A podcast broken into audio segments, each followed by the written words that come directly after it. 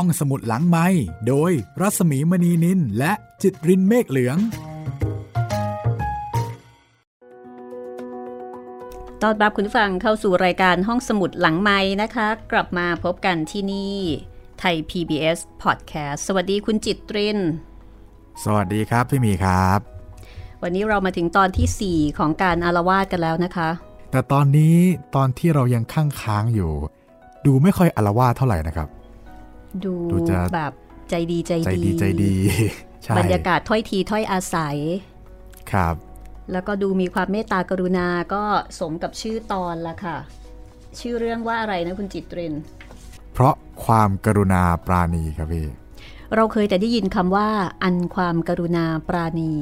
แต่อันนี้เพราะความกรุณาปราณี อารมณ์เหมือนกับว่า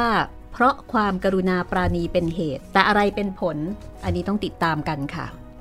แล้วก็ตอนนี้นะคะก็มาถึงตอนที่เสมียนจันทร์แกเดินกลับบ้านใช่ไหมแล้วก็มีใครมายืนรอ บรรยากาศนี่ไม่น่าไว้วางใจเลย ผีแน่ใช่ผีแน่ๆ แม่จ๋าๆถ่ายสิบถูกสิบแน่นอนนะคะ คิดว่าคุณผู้ฟังก็คงพอจะเดาได้ แต่ประเด็นที่น่าสนใจก็คือว่า ผีตนนี้เนี่ยต้องการอะไร นี่คืองานเขียนของนายตำรวจนักเขียนนะคะ ออัธจินดาค่ะ พันตำรวจโทอัดอัธจินดาในชื่อจริงนะคะ แล้วก็เป็นเจ้าของผลงาน โรงแรมผีที่หลายคนติดอกติดใจกันมาแล้วค่ะ ซึ่งคุณผู้ฟังก็สามารถติดตามการอาละวาดได้ในหลาย ๆ ช่องทางเหมือนเดิมค่ะ พวกเราก็มาอาละวาดกันทั้งทางเว็บไซต์ www.thaipbspodcast.com แอปพลิเคชัน Thai PBS Podcast แล้วก็แอปพลิเคชัน Podcast อื่น ๆ นะครับ ทั้งทาง Google Podcast Spotify YouTube แล้วก็ทาง Podbean นะครับ ทุกช่องทางเลย แล้วก็สามารถที่จะฟีดแบ็กนะคะ ความคิดเห็นของคุณคำแนะนำของคุณมาได้ 3 ช่องทางคุยกันค่ะ พูดคุยกันมาได้นะครับ ทั้งทางแฟนเพจ Facebook ไทย PBS Podcast แฟนเพจของพี่หมีรัศมีมณีนิน แล้วก็ทาง YouTube ก็คอมเมนต์ไว้ใต้คลิปด้เลยนะครับพวกเราอ่านทุกคอมเมนต์แน่นอนครับผม เอาละค่ะสำหรับตอนนี้นะคะ เดี๋ยวเราไปลุ้นกันเลยก็แล้วกันว่า เสมียนจันทร์คนใจดีของเรา เขาจะเจอเจอกับอะไรนะคะ กับเรื่องสั้นที่ชื่อว่า เพราะความกรุณาปราณีค่ะ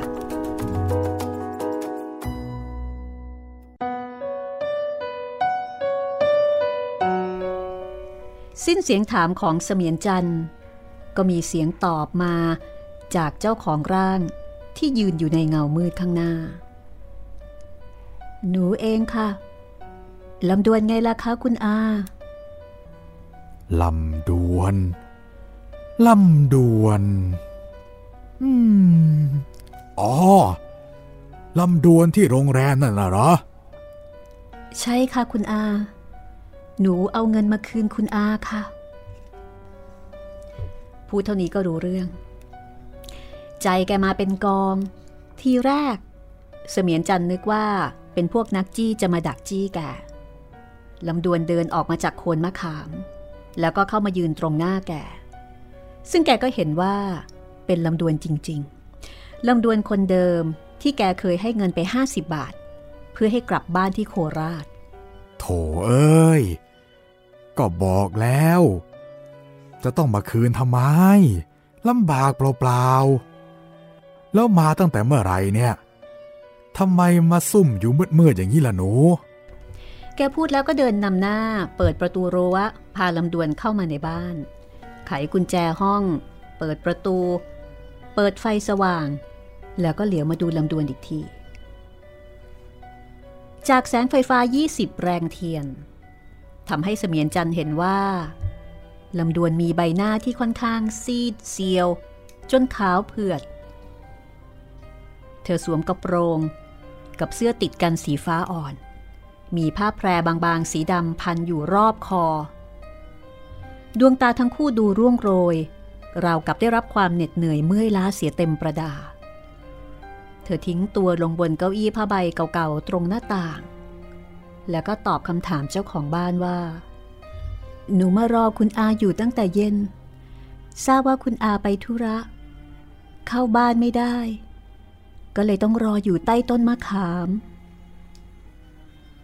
เสมียนจันทร์รินน้ำใส่แก้วเอามาส่งให้ลำดวน พร้อมกับบ่นว่า โถเอ้ย ก็อีแค่เงินห้าสิบบาท ไม่น่าจะลำบากเลยนี่นะ หนู อาก็บอกแล้ว ว่าไม่ต้องเอามาใช้ก็ได้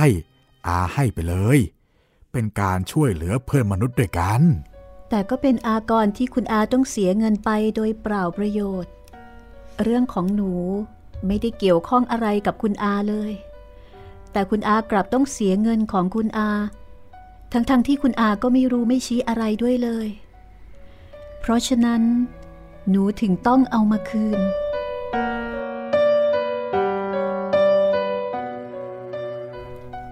จากนั้นลำดวนก็เปิดกระเป๋าถือสีดำหยิบธนบัตรออกมาวางลงบนพื้นกระดานตรงหน้า นี่ค่ะ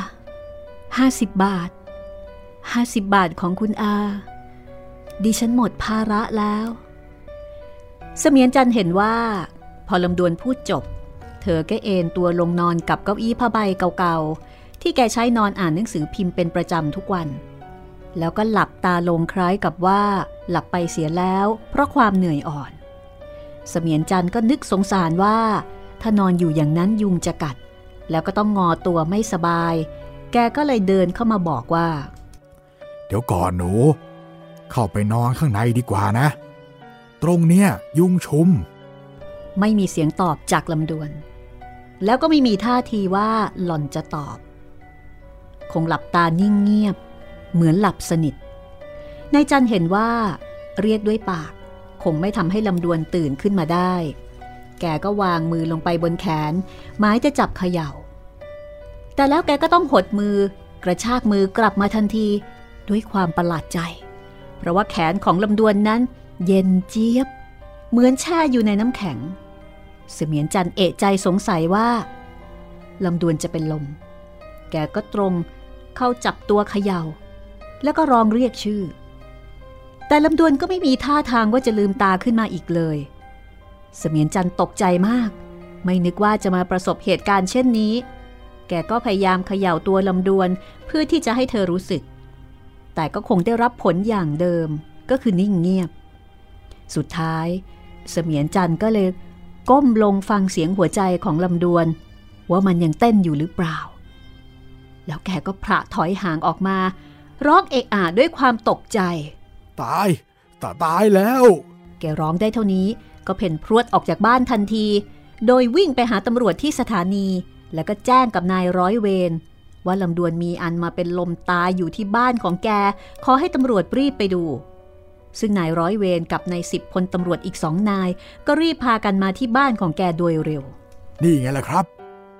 เข้ามาถึงก็ล้มตัวนอนอยู่บนเก้าอี้นี่แหละ ทีแรกผมก็นึกว่าเขาหลับ แต่แต่ที่ไหนได้ พอไปจับตัวเขยา่าก็ก็เย็นเจี๊ยบเป็นน้ำแข็งเลยครับ นายร้อยเวรพิจารณาดูใบหน้าลำดวนอยู่สักครู่ ก็ร้องออกมาด้วยความตกใจ เอ ผู้หญิงคนนี้ ดูเหมือนผมเคยเห็นหน้านะเอ่อผู้ผู้หมวดรู้จักเหรอครับ เปล่าหรอก ผมน่ะไม่รู้จัก แต่ผมชนสูตรศพแกเมื่อวานนี้ ฮะ ล้อเล่นนะผู้หมวด ก็หมวดชนสูตรศพแกเมื่อวานนี้ แล้วแล้วทำไมวันนี้แกยังมาพูดกับผมได้ล่ะ แล้วแล้วแล้วแล้วนี่ เสมียนจันชี้ไปที่ธนบัตร 50 บาท ซึ่งยังคงวางอยู่บนพื้นกระดานตรงหน้า นี่เห็นไหมครับหมวด เงินห้าสิบบาท แกยังเอามาใช้ผม เนี่ยยังวางอยู่ตรงนี้อยู่เลย ผมก็ไม่ทราบนะ เมื่อเย็นวานนี้ รถโดยสารชนกับรถบรรทุกน้ำมัน ตรงปากทางเข้าอำเภอเราเนี่ยแหละ ผู้โดยสารตายห้าคน บาดเจ็บอีกเยอะแยะ ขาขาดแขนขาด แต่สำหรับแม่คนนี้ แกนั่งอยู่ตอนหน้า ปรากฏว่ากระจกหน้ารถเนี่ย มันตัดคอแกขาดเลย นายร้อยเวรพูดแล้วก็หันมาทางนายสิบตำรวจที่ยืนจ้องมองอยู่ข้างแกดูสิการ ใช่นางลำดวนที่คอขาดหรือเปล่า ลำดวน ใช่แล้ว เขาชื่อลำดวน อยู่โคราช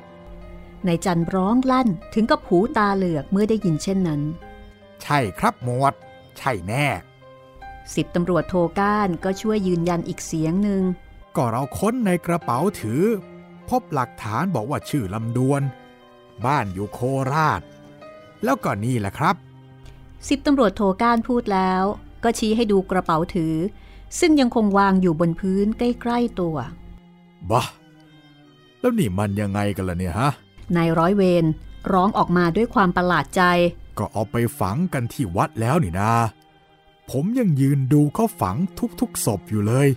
แล้วก็จำได้ไม่ผิด แต่ทำไมแม่คนนี้เพิ่งมาตายที่นี่ล่ะ คอแกขาดครับผู้หมวด ลองดูที่คอแกสิครับ จะมีรอยอะไรไหม ตรงที่แกมีผ้าพันคอนั่นแหละครับ เออ ก็แกลองดูหน่อยสินายร้อยเวรสั่ง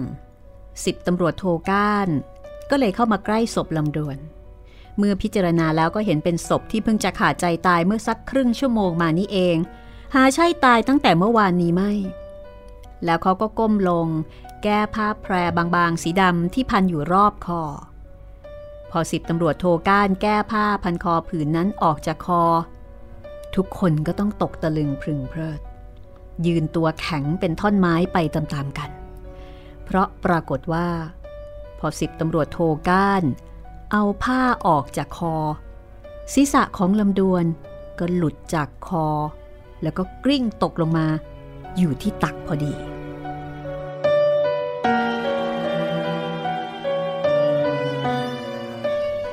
เรื่องก็มีด้วยประการลชนีนะคะ เพราะความกรุณาปราณีค่ะ จริง ๆ ก็ถือเป็นเรื่องดีนะพี่ แค่ตอนท้ายสยองไปหน่อย เออ ตอนแรก ๆ เนี่ย คิดว่าคุณผู้ฟังหลายท่านคงจะเดา ว่าลำดวนตายตั้งแต่ตอนที่อยู่โรงแรมแล้วใช่ไหมอ่า ใช่ใช่ผมก็เดาว่าตั้งแต่ตอนนั้นแล้ว แต่ปรากฏว่าถ้าดูตามนี้ ไอตอนนั้นเนี่ยน่าจะยังเป็นคน ใช่ แล้วก็เพิ่งมาแล้วก็มาตายตอนนี้สรุปว่าตายตอนไหน ตายตอนคอขาดในรถ หรือว่าตายตอนที่มาเจอกับเสมียนจันโอ้ คิดว่าจริง ๆ น่าจะตายตั้งแต่คอขาดแล้วแหละพี่ แต่เหมือนประมาณว่า เพราะเพราะยังติดค้างอยู่ก็เลยอขอมาคืนก่อนอะไรอย่างนี้ด้วยจัญญาวิชาชีพของความเป็นปีศาจแล้วก็ด้วยอิทธิฤทธิ์ที่สามารถจะดนบันดาลอะไรได้ ก็เลยต้องทำภารกิจให้เสร็จสิ้นซะก่อน หลังจากนั้น ใช่ ถึงจะตายตาหลักประมาณนั้นนะคะน่าจะอย่างนั้นนะครับ เอาละค่ะ มาเรื่องต่อไป เรื่องนี้ชื่อสั้นๆเลยค่ะ ทางข้าม ไม่บอกอะไรเลยนะคะครับ เรื่องนี้จะเกี่ยวข้องกับอะไรบ้าง ถ้างั้นเดี๋ยวเราเล่าต่อกันไปเลยก็แล้วกันนะคะ คุณจิตเรนครับผม ไปกันเลยค่ะ กับเรื่องทางข้าม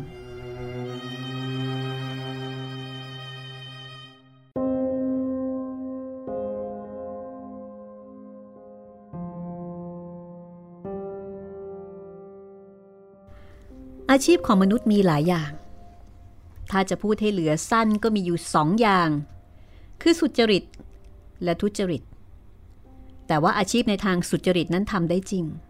แต่รวยยาก เพราะรายได้ของอาชีพแบบนี้เป็นจำนวนน้อย เช่นข้าราชการก็ได้เงินเดือนขั้นแรก ๆ เพียง 450 หรือ 500 บาท แล้วก็เพิ่มมากขึ้นไปตามแต่ยศถาบรรดาศักดิ์หรือตำแหน่งหน้าที่ที่สูงขึ้นไป แต่มันก็ยังน้อย เพราะเงินเดือนข้าราชการก็ตกในราวหมื่นกว่าบาทเป็นอย่างสูง พ่อค้าแม่ขายก็เช่นเดียวกัน บางวันได้กำไรไม่กี่สตังค์ บางวันก็ขาดทุนเสียด้วยซ้ำ ยิ่งนายห้างนายหอร้านใหญ่โต บางทีก็ถึงกับเป็นหนี้เป็นสินเขานับเป็นเรือนล้านเรือนแสนเอาแน่เอานอนกันไม่ได้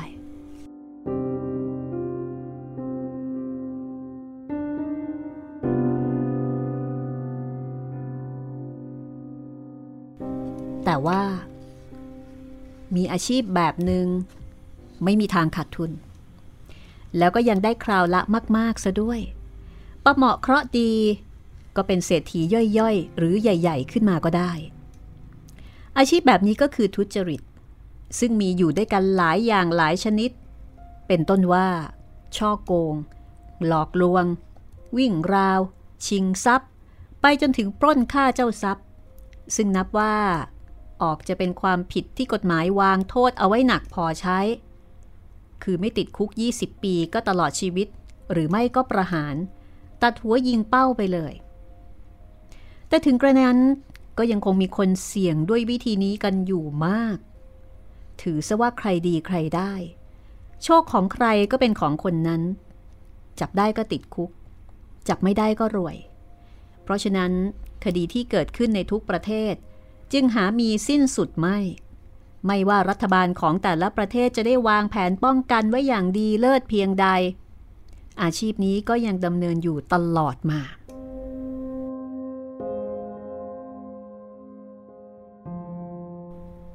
เจ้าเอียง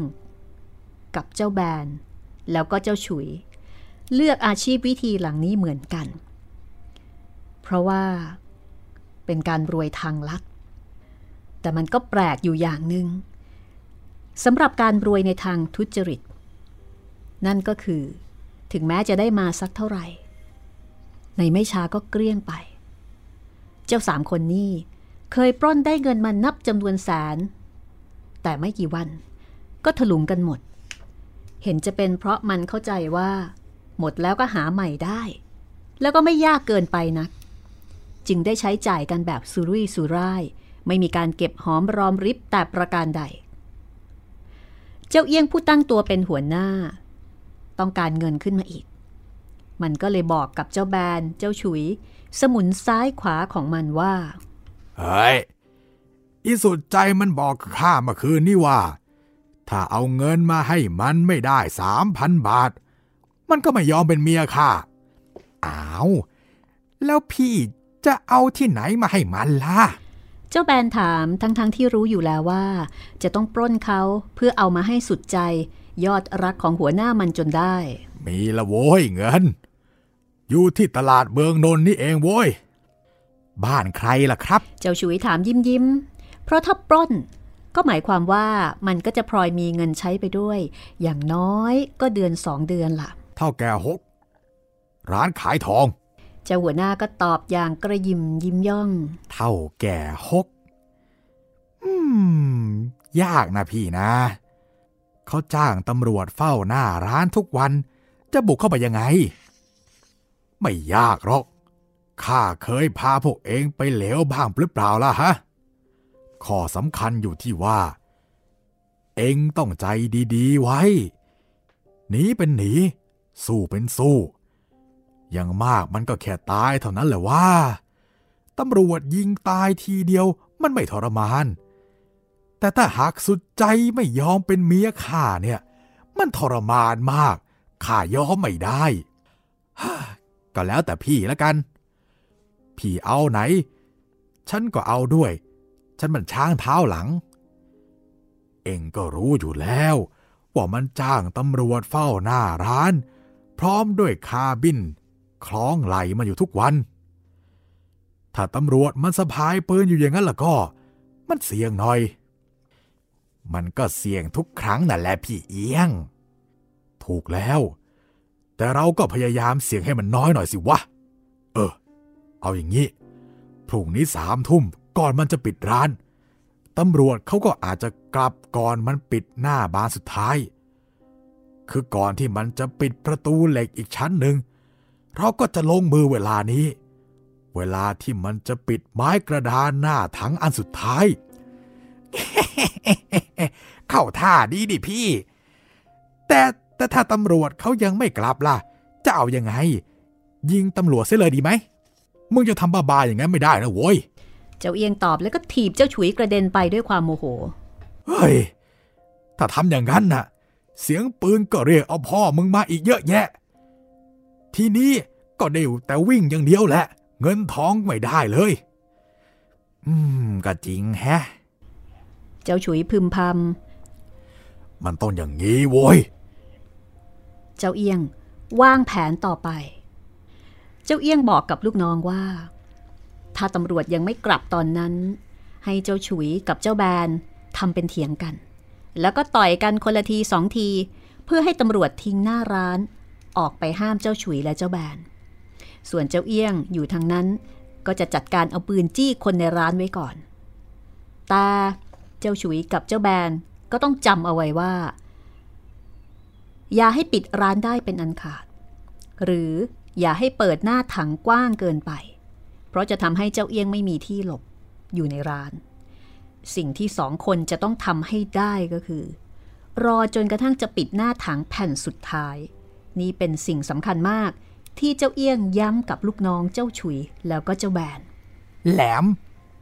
แหลมจริงๆ หัวพี่เนี่ย แหลมเปียบ ยังกะเอามีดเสียมไว้นะพี่ ตกลง ฉันจะระวังให้มันพอดีเวลากับที่มันจะปิดประตูบานสุดท้ายกันแล้วกันนะ แผนการปล้นร้านทองของเท่าแก่ฮกได้ถูกวางเอาไว้เสร็จเรียบร้อยก่อนลงมือหนึ่งคืนเต็ม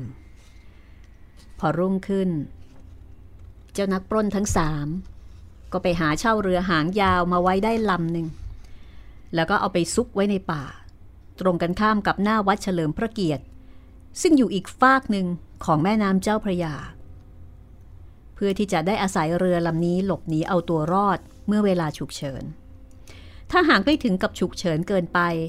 มันก็จะเอาเรือออกไปลอยลำอยู่กลางแม่น้ำเสียพักหนึ่งก่อน เพื่อให้พ้นหูพ้นตาตำรวจ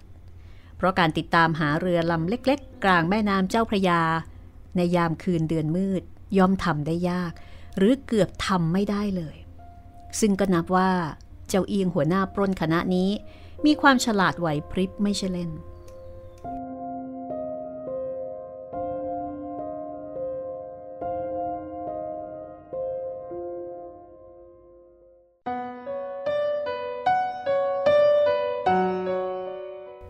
ทุ่มหนึ่ง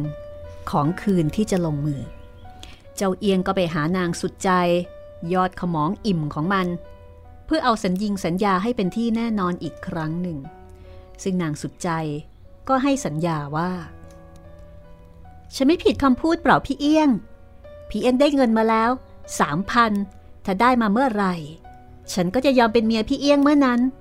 แล้วก็ไอ้เงินสามพันที่จะได้มาน่ะนะ ไม่ใช่ว่าฉันจะเอาไปทำประโยชน์ส่วนตัวก็เปล่าทั้งนั้น ฉันจะเก็บเอาไว้เป็นทุนรอนของเราสำหรับจะได้ตั้งหลักฐานบ้านช่องทำมาหากินกันต่อไป ให้มันได้อย่างนี้สินะ แม่ยอดดวงใจของพี่ เอาเป็นอันว่า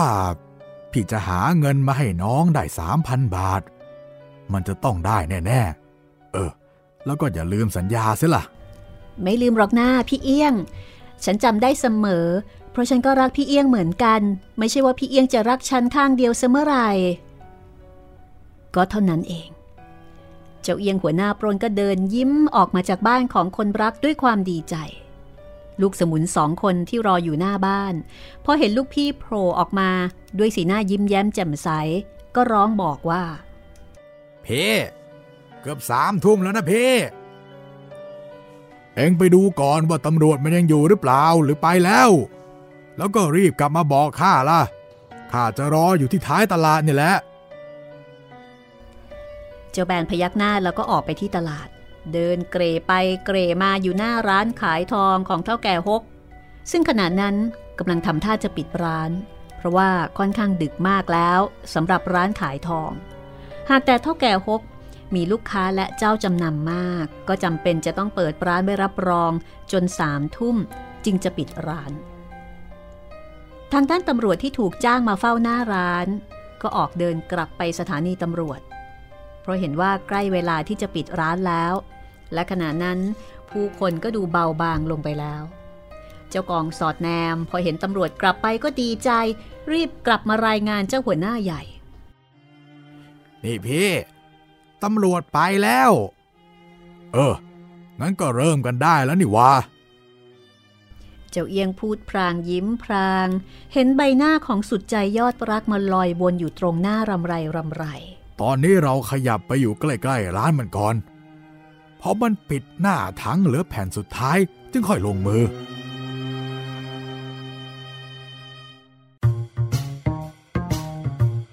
ห้องสมุดหลังไม้โดยรัสมีมณีนินและจิตรินเมฆเหลือง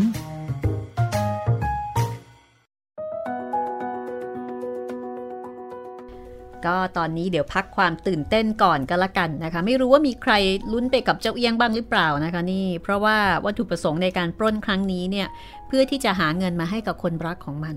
เหตุผลนี่โรแมนติกน่าดูเลยนะพี่ ผมว่าวิธีการไม่ไม่น่าใช่นะครับไม่ workเป้าหมายโอเคใช่ไหมครับแต่ข้อดีอย่างหนึ่งก็คือว่าเจ้าเอี้ยงเนี่ยก็ถือได้ว่าคืออาจจะไม่ใช่โจรแบบที่ชั่วร้ายโดยสันดานเนี่ยนะ เพราะว่าอย่างน้อยๆเนี่ย มีคนรัก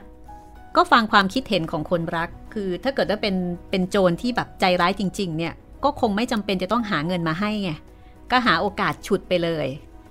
ข่มขืนไปเลยหรือว่าอะไรทำนองนั้นใช่ไหมใช่แต่ว่าอันนี้ต้องการความยินยอมพร้อมใจแล้วก็มีเอ่อความสุขของคนรักเป็นเป้าหมายปลายทาง ลองเดาดูนะคะว่าสุดท้ายแล้วเนี่ยมันจะเป็นยังไงนะ กับเรื่องที่ชื่อว่าทางข้าม นี่เรายังเดาไม่ออกเลยนะว่า มันจะไป เกี่ยวข้องอะไรใช่ไหมผมว่าน่าจะขากลับแล้วเจอทางข้ามอะไรสักอย่างหรือเปล่าพี่อันนี้ไม่ไม่แน่ใจแล้วก็รถชนตายอะไรแบบนั้นเหรออาจจะแบบกำลังจะกลับแล้ว เอ้ยโดนเจอผีแล้วผีหลอกแล้วทองหายหมดอะไรอย่างนี้หรือเปล่า ไม่รู้ ลองเดาดูนะคะอ่าว่าแต่คุณผู้ฟังเดากันยังไงบ้างเอ่ยเออมาตอบคำถามกันสักนิดหนึ่งนะคะ ไม่ได้คุยกันนาน คุณแคทนะคะ คุณแคทแมว มะหลายออันนี้เป็นชื่อเฟซนะคะ เรียกว่าคุณแคทสั้นๆ กันละกัน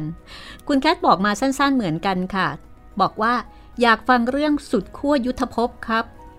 เคยได้ยินไหมคุณจิตรินโอ้โหสุดขั้วยุทธภพ ไม่เคยได้ยินครับพี่อันนี้เป็นการ์ตูนดัง คือปกติเนี่ยเอ่อพวกการ์ตูนนิยายกำลังภายใน จะเป็นลักษณะของการเอานวนิยายกำลังภายใน เอามาเขียนเป็นการ์ตูนอีกทีหนึ่ง แต่ว่าเรื่องนี้คนเขียนการ์ตูนเนี่ยเขาเขียนเรื่องเอง รับไว้นะคะ แต่เข้าใจว่าก็น่าจะมีปัญหาติดในเรื่องของลิขสิทธิ์อยู่เหมือนกันนะ แต่อย่างไรก็ตามขอบคุณนะคะที่คุณผู้ฟังเสนอมานะคะสุดขั้วยุทธภพ อันนี้ถ้าเกิดว่าใครสนใจ ได้ฟังชื่อก็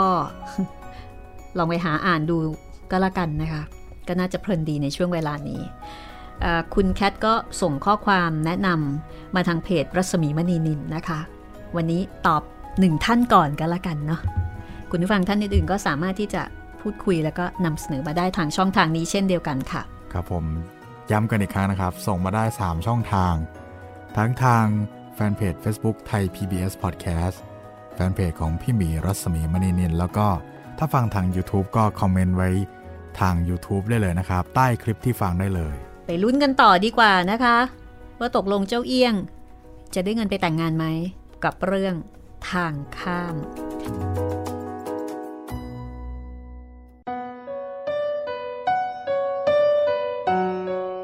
แต่เผอิญวันนี้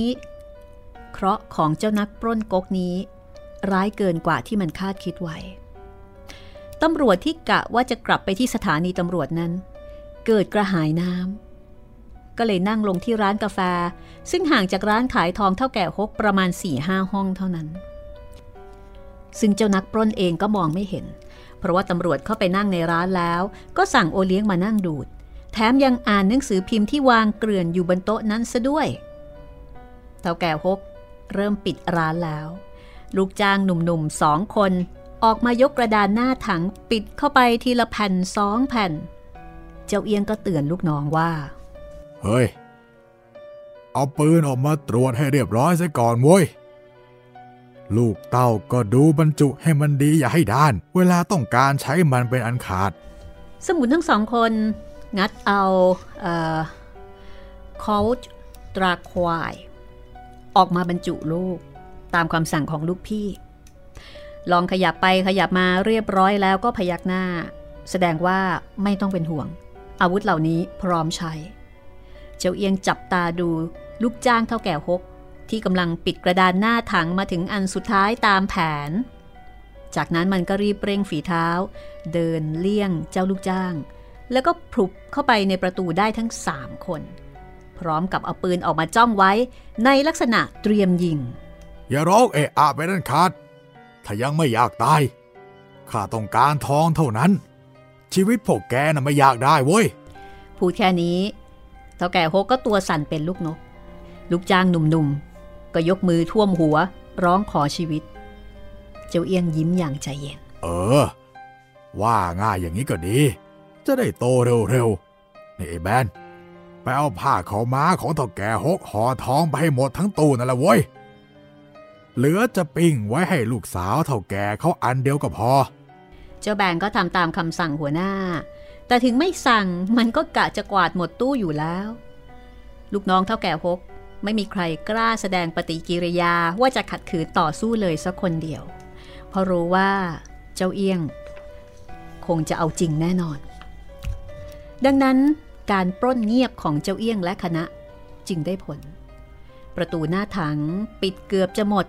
ยังเหลือไม้กระดานอีกแผ่นเดียว ซึ่งก็เป็นโอกาสของนักปล้น ที่จะซ่อนตัวให้พ้นจากสายตาของคนภายนอกเฮ้ย เสร็จหรือยังวะไอ้แบน หมดแล้วก็รีบไป นี่ แล้วก็ขอบอกกับเท่าแก่ด้วยนะว่า เมื่อฉันออกไปแล้วเนี่ยอย่าได้แหกปากขึ้นไปอันขาดนะ มิฉะนั้นจะยิงกรอกเข้าไปในปากให้ดู เท่าแก่ฮกรีบพยักหน้า พูดอะไรไม่ออกด้วยความกลัว กลัวเอ่อเจ้าคอลจ์ ตราควายที่กระดุกกระดิกอยู่ในมือเจ้าเอี้ยง ก็คือปืนคอลจ์นะคะที่เจ้าเอี้ยงใช้เป็นอาวุธ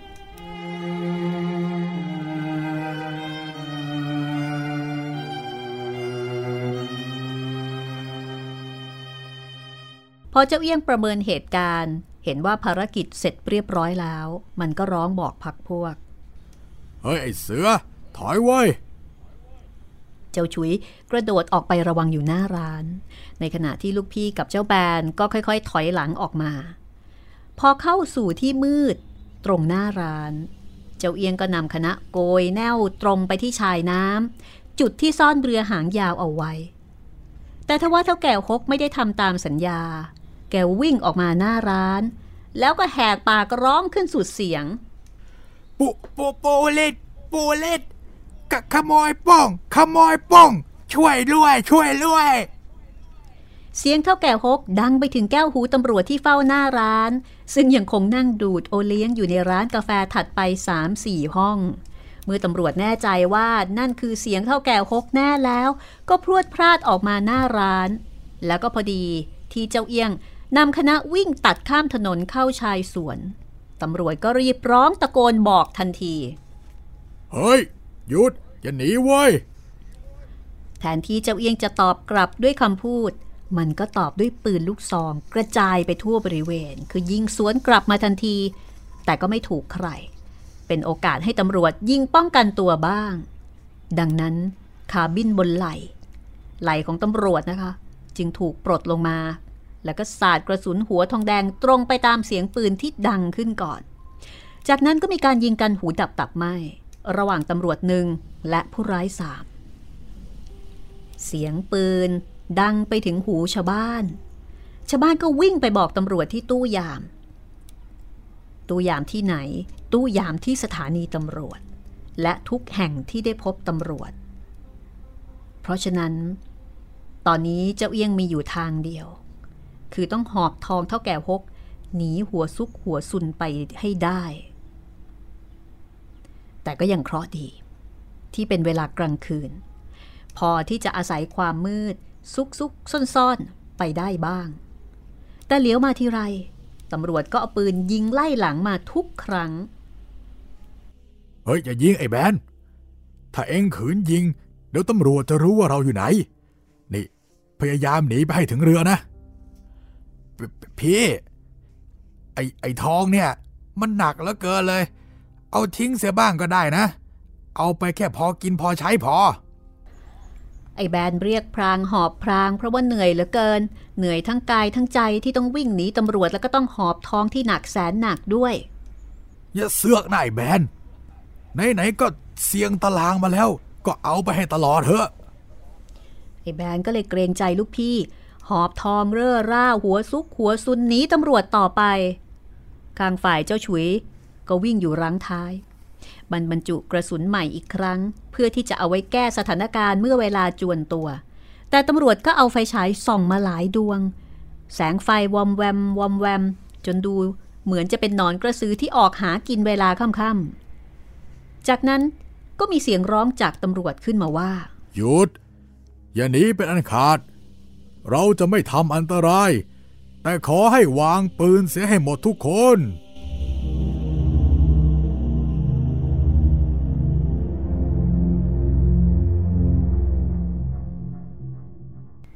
แน่นอน จ้างให้ไอ้หนุ่มนักปล้นทั้งสามก็ไม่ยอมวางอยู่แล้ว มันต้องการได้ทองแล้วก็หนีเอาตัวรอด เพื่อเอาเงินไปใช้ เงินทองที่พวกมันเสี่ยงคุกเสี่ยงตารางปล้นมาได้สำคัญที่ว่าจะวิ่งกันไม่ไหวสำหรับเจ้าเอี้ยงกับเจ้าฉุยนั้น ยังพอวิ่งได้ แต่เจ้าแบนซึ่งต้องแบกห่อทองหนักหลายกิโล ก็ได้แต่โซซัดโซเซมาข้างหลัง แล้วในที่สุดเจ้าแบนก็ร้องบอกลูกพี่อีกครั้งแย่แล้วพี่เอียง หนักกระยำเลย ฉันฉันเอาไปไม่ไหวแน่เจ้าเอียงยังไม่ทันจะตอบลูกน้อง เสียงปืนจากตำรวจก็ดังมาอีกนัดหนึ่งรางเจ้าแบนล้มฟุบลงไปทันตาเห็น ตอนนี้เจ้าเอียงซึ่งอยู่ใกล้ ๆ กับเจ้าแบงก็เลยต้องรับหน้าที่ลากหอทองเอาไปเอง แล้วมันก็บุกป่าฝ่าดงต่อไป จนถึงเรือหางยาวที่ซ่อนไว้ชายน้ำแต่เจ้าฉุยไม่มีวาสนาที่จะได้ขี่เรือหางยาว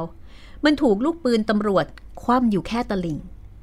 เท่ากับว่าตอนนี้เจ้าเอี้ยงเหลือตัวคนเดียว หมดกำลังใจที่จะเอาทองเท่าแก่ฮกไปให้กับสุดใจยอดชีวิตของมันอีกแล้ว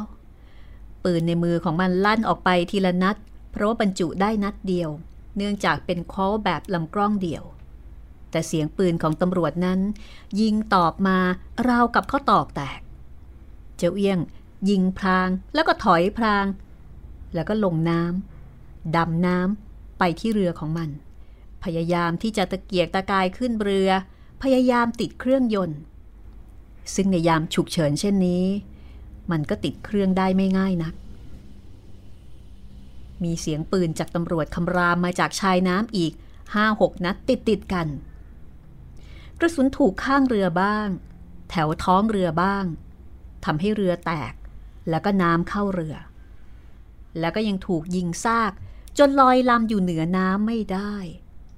จากนั้นเรือก็จมลงทันที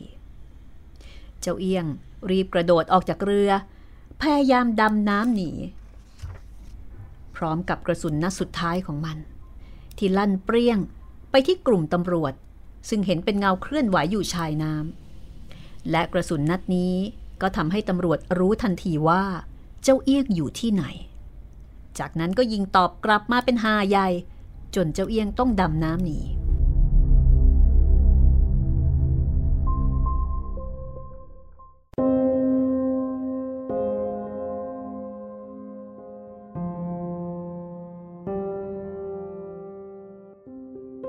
เจ้าเอี้ยงดำน้ำหนี มันหนีไปแล้ว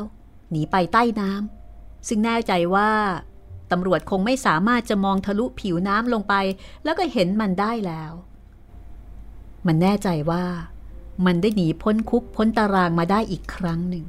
แต่มันก็อ่อนเปรี้ย เกินกว่าที่จะว่ายน้ำไปขึ้นที่หน้าวัดเฉลิมพระเกียรติ ซึ่งอยู่ตรงกันข้ามคนละฝั่งแม่น้ำได้ ตอนนี้เจ้าเอี้ยงอ่อนเพลียแทบจะหมดแรง กระเดือกกระเดือกอยู่ในน้ำ พอประทังไว้ไม่ให้จมน้ำตาย ใจมันก็นึกว่าถ้ามีเรือผ่านมาสักลำหรือขอนไม้สักท่อน โลกนี้ก็คงจะโสภาขึ้นอีกมาก ความคิดของเจ้าเอี้ยงเป็นความจริง พอคิดเช่นนี้ได้อึดใจเดียว ก็ได้ยินเสียงฝีพายกระทบน้ำมาในความมืด ห่างจากตัวไม่เท่าไหร่นัก และหลังจากที่มันตั้งตาดูอยู่สักครู่ ก็เห็นเรือสำปั้นเล็กๆลำหนึ่งปรากฏแก่สายตา พร้อมกับชายชราคนหนึ่ง ที่นั่งพายมาท้ายเรืออย่างสงบลุงช่วยช่วยด้วย ฉันฉันจะจมน้ำอยู่แล้ว แกไม่ตอบ ไม่แสดงกริยาท่าทางตื่นเต้นหรือว่าตกใจใด ๆ ทั้งสิ้นที่ได้เห็นคนมาลอยคออยู่กลางแม่น้ำในยามวิกาลเช่นนี้ หัวเรือของแก ค่อยๆ หันมาทางเจ้าเอี้ยง พอเข้ามาในระยะใกล้ เจ้าเอี้ยงก็รีบคว้าแคมเรือเอาไว้ พร้อมกับหัวเราะออกมาด้วยความดีใจดิลุงลุงจะไปไหนเนี่ยฮะ ดึกๆอย่างนี้ เจ้าเอี้ยงถาม เมื่อตะเกียกตะกายขึ้นมานั่งอยู่บนเรือเรียบร้อยแล้ว มารับเองนะเซแกตอบเสียงปกติ แล้วก็พายเรือหันหัวข้ามไปอีกฟากหนึ่ง ก็คือฟากที่เจ้าเอี้ยงรู้ว่าตรงกับหน้าวัดเฉลิมพระเกียรตินั่นเอง มารับฉันลุงว่าเข้าไปท่าน ฉันน่ะไม่มีอะไรจะสมนาคุณลุงหรอกนะ มีแต่ตัวกับชีวิตที่รอดมาได้ก็บุญแล้ว เออ แต่ว่าทำไมลุงถึงรู้ว่า ฉันจะว่ายน้ำมาตรงนี้ล่ะ ข้ารู้ แล้วเองก็จะรู้ว่าทำไมข้าจึงรู้ แกตอบแล้วก็พายเรือฝ่าเข้าไปในความมืด ข้างฝ่ายเจ้าเอียงก็ไม่อยากจะซักไซไล่เลียง เพราะเห็นว่ารอดมาแล้วก็แล้วกัน มันถอดเสื้อออกบิดเพื่อให้น้ำแห้ง แล้วก็เอนตัวลงกับกระทงเรือด้วยความเหนื่อยอ่อน เข้าใจว่าอีกสักครู่เดียว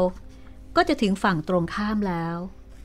จากนั้นมันก็กะจะเดินออกหลังวัดเฉลิมพระเกียรติ ไปซ่อนอยู่ที่ไหนสักพักหนึ่ง จากนั้นก็ ค่อยออกไปต่างจังหวัดเสียชั่วคราว แต่ว่า ไอ้อีกสักครู่เดียวก็จะถึงฝั่งตรงกันข้าม ก็ยังไม่มาถึงสักทีซึ่งจริงๆแล้ว มันควรจะถึงนานแล้ว เจ้าเอี้ยงนึกสงสัย ก็เลยทรงตัวขึ้นนั่งอีกครั้งหนึ่ง แล้วก็มองไปยังฝั่งตรงกันข้าม ก็เห็นว่าที่นั่น มีควันสีขาวปกคลุมอยู่ทั่ว คล้ายกับว่าเป็นหมอกในตอนเช้าของฤดูหนาว มีแสงไฟจากใต้หรือคบส่องแสงวอมแวมอยู่เบื้องหลังหมอกสีขาวนั้นหลายดวง เจ้าเอี้ยงเห็นแล้วก็นึกสงสัย มันก็เลยหันไปถามลุงว่า ลุง นั่นวัดเฉลิมพระเกียรติใช่ไหม แกสั่นศีรษะ แต่ไม่พูดอะไรออกมาสักคำ เอ๊ะ แล้วลุงจะพาฉันไปไหนล่ะ ฉันจะข้ามที่หน้าวัดเนี่ยลุง เอาเถอะนะ เดี๋ยวก็รู้เอง ข้าจะพาเองไปในที่ที่เองจะไม่ต้องหนีตำรวจ ไม่ต้องหนีใครต่อใครอีกต่อไปแล้ว เจ้าเอียงนิ่งอึง้งไม่เข้าใจว่าที่ลุงพูดนั้น มันหมายความว่าอะไร ไม่ช้า เรือก็ฝ่าเข้าไปในหมอกสีขาว ใกล้ตลิ่งเข้าไปทุกที จนมองเห็นผู้คนที่ถือคบเพลิงสว่างสวัยอยู่บนท่าได้ถนัด คนแรกที่มันจำได้ก็คือ เจ้าแบน ถัดไปก็คือเจ้าฉุยที่ถูกตำรวจยิงกริ้งไปเมื่อครู่นี้ไอ้สองคนนั่นนั่งยองๆอยู่ที่ริมตลิ่ง ไม่พูดไม่จาสักคำเดียว ข้างหลังเจ้าสองคนนั้น มีชายร่างใหญ่ราวกับยักษ์ปักหลันยืนถือตะบองอันเบอร์เรอร์คุมอยู่ ชายร่างใหญ่นี้ นุ่งผ้าดำจงกระเบนหยักรั้ง ศีรษะโตเกือบเท่ากระบุง ตาพอง ปากกว้าง เจ้าเอียงสาบานได้ว่ามันไม่เคยเห็นมนุษย์ที่ไหน หน้าตาน่ากลัวขนาดนั้น พอเรือเทียบตะลิงตะลุงก็บอกว่า ถึงแล้ว ขึ้นไปเถอะ ข้าส่งเอ็งได้แค่นี้ เจ้าเอียงไม่ตอบ แต่หันไปร้องถามเจ้าแบนกับเจ้าฉุยที่มันเห็นอยู่บนริมตะลิ่งว่า เฮ้ย เอ็งมายังไงวะ ถึงได้มาถึงก่อนข้า แล้วไอ้คนที่ยืนอยู่ข้างหลังน่ะใครวะ แต่เจ้าแบนเจ้าฉุยกลับนั่งเงียบ เหมือนไม่ได้ยินเสียงเจ้าเอี้ยง เจ้าเอี้ยงก็สงสัย หันมาถามตาลุงแก่ที่กำลังจะเหหัวเรือออกจากตะลิงอ้าวลุง ลุงจะไปไหนนะ่ะ แล้วลุงทำไมเอาฉันมาส่งที่นี่ล่ะไอ้เอี้ยง เอ็งน่ะตายแล้ว ตายตั้งแต่ตอนที่เอ็งลงเรือหนีตำรวจ เองถูกยิงตรงหัวใจพอดี ไม่เชื่อก็ลองก้มลงไปดูสิวะ เจ้าเอียงก้มดูที่หน้าอกของมันเอง ก็เห็นรอยกระสุน เจาะทะลุเนื้อตรงนั้นเข้าหัวใจพอดี แต่ไม่มีเลือดไหลออกมาสักหยดเดียว คงเป็นรูอยู่เฉยๆ คล้ายกับเป็นแผลเป็น เอียงตกใจ มองดูลุงที่พายเรือมาส่ง ขยับปากจะถาม แต่แกก็กลับตอบมาก่อนว่า เอ็งตายแล้วข้านี่แหละ มีหน้าที่รับคนที่ตายแล้วข้ามฝากมาส่งให้เขา แกพูดแล้วก็เอาพาย ชี้ไปที่ชายร่างใหญ่ ซึ่งยืนจังก้าอยู่เบื้องหลัง เจ้าแบน แล้วก็เจ้าฉุย คนนั้นแหละ เขาจะพาเองไป ไปกับเขาเถอะ อย่าขัดขืนเขาเป็นอันขาด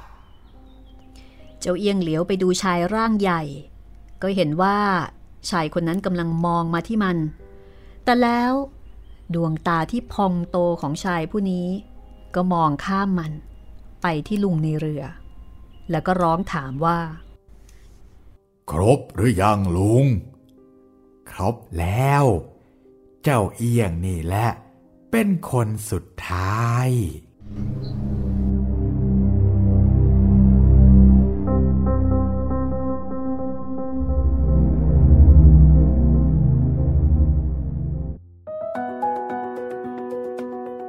จบแล้วนะคะ สรุปว่าทางข้ามในที่นี้ไม่ได้หมายถึงทางม้าลาย ไม่ได้หมายถึงสะพานลอย ไม่ได้หมายถึงทางข้ามถนนใด ๆนะคะข้ามแต่มันเป็นไทางข้ามชาติภพครับข้ามภพภูมิ ตายไม่รู้ตัว เหมือนกับที่เจ้าเอี้ยงมันบอกกับลูกน้องเอาไว้ไงจำได้ไหมไม่น่าพูดเป็นลางเลยอ่าที่มันบอกว่า เฮ้ยไม่เป็นไรหรอก ถ้าอยู่แล้วก็แบบอยู่แบบจนๆ ไม่ได้เจอหน้าแฟนไม่ได้แต่งงานนี่มันทรมาน แต่ถ้าโดนตำรวจยิงตายเนี่ยทีอุ้ยทีแป๊บเดียวก็ตายแล้ว เออไม่ทรมาน ก็ต้องบอกว่าเรื่องสั้นเรื่องนี้นะคะ สะท้อนความเป็นเอ่อนายตำรวจนักเขียนอย่างเต็มที่เนาะพูดถึงปืนโค้ลพูดถึงปืนคาร์บินพูดจากประสบการณ์ของการเป็นตำรวจที่ก็คงจะพบเห็นคดีในลักษณะแบบนี้มาไม่น้อย แล้วก็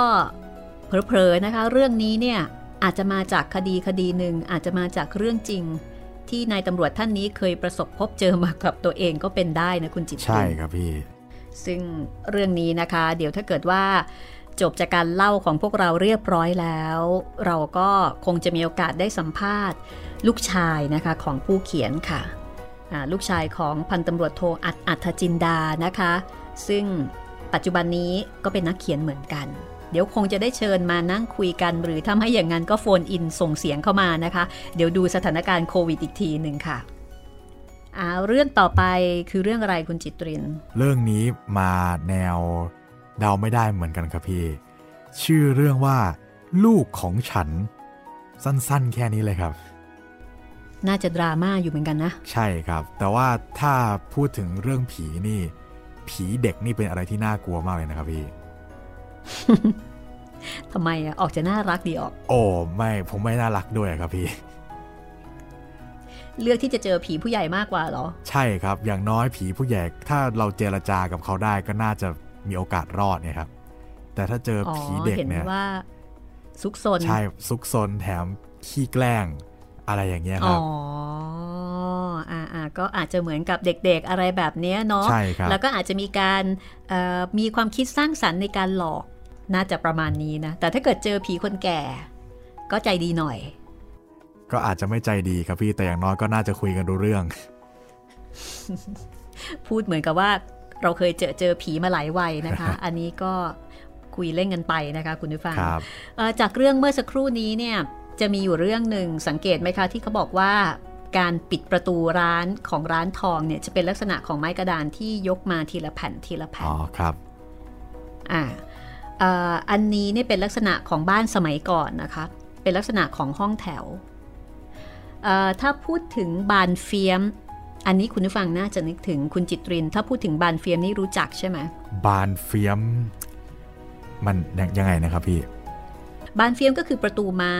บานพับที่จะมีเหล็ก เหล็กบานพับต่อระหว่างไม้แต่ละแผ่นแต่ละแผ่น พอเวลาที่ต้องการเปิดก็ดึงมาพ อเวลาต้องการปิดมันก็จะพับพับพับพับแล้วก็เก็บเอาไว้ที่สองข้างของบ้านนึกออกนึกออกนึกออกครับนึกออกนึกออก อันนั้นคือบานเฟียมครับคือดึงมาทีเดียว แต่ถ้าเกิดว่าเป็นการปิดประตูด้วยไม้กระดานทีละแผ่นทีละแผ่นแบบนี้เนี่ยก็คือเป็นไม้กระดานเป็นแผ่นๆนึกถึงไม้กระดานเป็นแผ่นๆแล้วก็บ้านเนี่ยมันก็จะมีลักษณะเป็นรางเอ่อเจ้าของบ้านหรือคนปิดเนี่ยก็จะต้องเอาไม้กระดานเนี่ยวางเรียงไปในราง ทีละแผ่น ทีละแผ่น ทีละแผ่น อันนี้เข้าใจว่าน่าจะหมายถึงการปิดหน้าถัง ซึ่งเป็นบ้านของเต้าแก่ฮกนะคะ ปัจจุบันนี้บ้านแบบนี้ หาดูได้ยากมากค่ะ หาดูได้ยากมากแล้วก็แทบจะไม่มีแต่บ้านเฟียมเนี่ยยังมีอยู่ที่พูดแบบนี้นะคะ เพราะว่าบ้านของดิฉันเองสมัยก่อนเนี่ยก็เป็นแบบนี้เหมือนกัน เป็นแบบปิดประตูทีละแผ่นทีละแผ่นนะคะ หมายถึงว่าสมัยก่อนนู้นเลยเนี่ย แล้วก็ไอการปิดทีละแผ่นทีละแผ่นเนี่ยก็ต้องจำให้ได้ว่าแผ่นเนี้ยอยู่ตรงไหน ผิดที่ไม่ได้เป็นอันขาด แผ่นหนึ่งต้องอยู่ตรงนี้ แผ่นสองต้องเป็นแผ่นนี้ แผ่นสามกับแผ่นสี่ห้ามสลับที่กัน เพราะถ้าเกิดไม่อย่างนั้นเนี่ยมันไม่ลงล็อก ไม้แต่ละแผ่นมันก็จะแบบมีเหลี่ยมมีมุมมียืดมีหดไม่เท่ากันนะคะ ก็ต้องคอยเรียงมันให้ดี เวลาถอดก็ต้องถอดถอดออกมาแล้วก็วางเอาไว้ยังจุดที่ปกติก็ถอดวางเอาไว้ข้างๆบ้าน แล้วก็ต้องเรียงให้ดี ห้ามสลับ ถ้าสลับแล้วนี่มีปัญหาในการปิดเปิดนะคะ แล้วก็สำหรับเรื่องต่อไปจะทำให้เราเห็นชีวิตในด้านไหนอีกก็ติดตามต่อนะคะ ใช่ครับพี่ เราสองคนก็ลาไปก่อนนะคะ พบกันใหม่ ลูกของฉันตอนหน้า สวัสดีค่ะ สวัสดีครับ